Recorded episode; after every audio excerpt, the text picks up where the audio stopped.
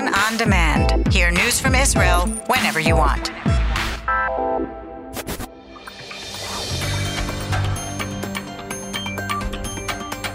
You are listening to the English language news of Kan, the Israeli Public Broadcasting Corporation.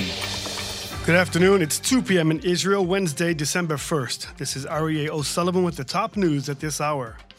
The coronavirus pandemic. Health Minister Nitzan Horowitz says that the situation is under control and there is room for optimism because there are initial signs indicating that people vaccinated with the booster shot are a high level of protection from the new Omicron variant. Health Ministry officials believe there are a few more cases in Israel of people infected with the new variant and that it will be pos- possible to locate them with epidemiological investigations. The ministry has instructed labs to review coronavirus diagnoses among people who arrived in Israel from abroad in recent weeks, primarily from countries designated as red, in order to see if they were infected with that variant. There are still just two confirmed cases of Omicron in Israel, but the health ministry said that there are 15 Israelis confirmed infected with COVID 19 who may be also infected with the Omicron variant. According to Health Ministry data released last night, 695 new cases were diagnosed in the previous day for a positive test result rate of 0.66%. There are 115 people hospitalized in serious condition with COVID 19. Since the start of the outbreak in Israel, 8,196 people have died of COVID 19 related causes. A panel of expert advisors to the U.S. Food and Drug Administration has narrowly voted to recommend that the agency authorize the antiviral pill developed by the Merck Drug Company to treat COVID 19. The 13 to 10 vote to recommend the pill came after hours of debate about the drug's modest benefits and potential safety issues.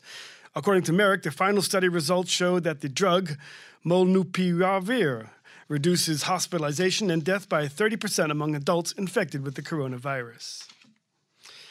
And from today, the new recycling law goes into effect in Israel. Now, larger, liter, and more sized bottles of plastic can be returned for a deposit of 30 agorot each.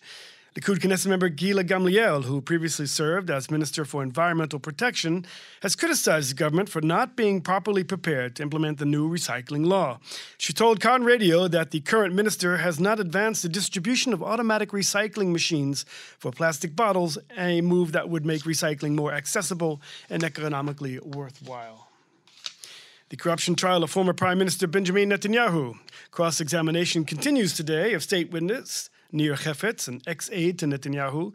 Earlier, prosecutors asked the court to reject the claim of the defense that the media leaked two weeks ago of details of investigative material from one of the cases prior to the defense counsel's receiving it, and denies Netanyahu a fair trial.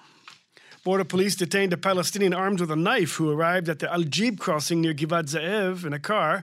The security forces saw the suspect holding the knife. They aimed their weapons at him and he dropped it. The Palestinian, a 43 year old resident of the Binyamin region village, was transferred for questioning.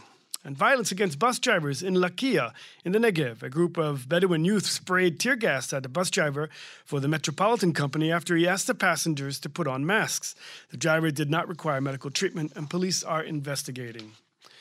Gasoline prices dropped at midnight last night. The maximum price for a liter of 95 octane unleaded fuel now costs 6 shekels and 38 agorot at the self service pump, a 24 agorot less than the previous price.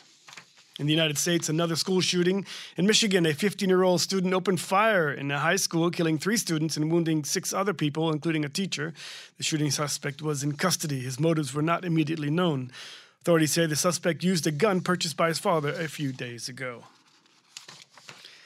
The Saudi led coalition fighting the Houthis in Yemen has destroyed an explosive laden boat used by the Iran aligned group in the south of the Red Sea, state, Saudi state television said. According to the report, the boat was launched from Yemen's Hodeidah. Yesterday, Saudi forces destroyed a drone launched by Houthi rebels from the international airport in Sanaa. The weather outlook much colder today, intermittent rain from the north to the northern Negev, tapering off in the evening. Hazy in the south, slight chance of flooding in streams in the east, no significant change tomorrow. Friday warmer with seasonable temperatures, warmer on Saturday, maximum temperatures in the main regions Jerusalem 17, Tel Aviv 22, Haifa 20, Beersheba 21, and in Eilat going up to 25 degrees Celsius. That's the news from Kan Reka, the Israeli Public Broadcasting Corporation. Join us at 8 p.m. Israel time for our one hour news program.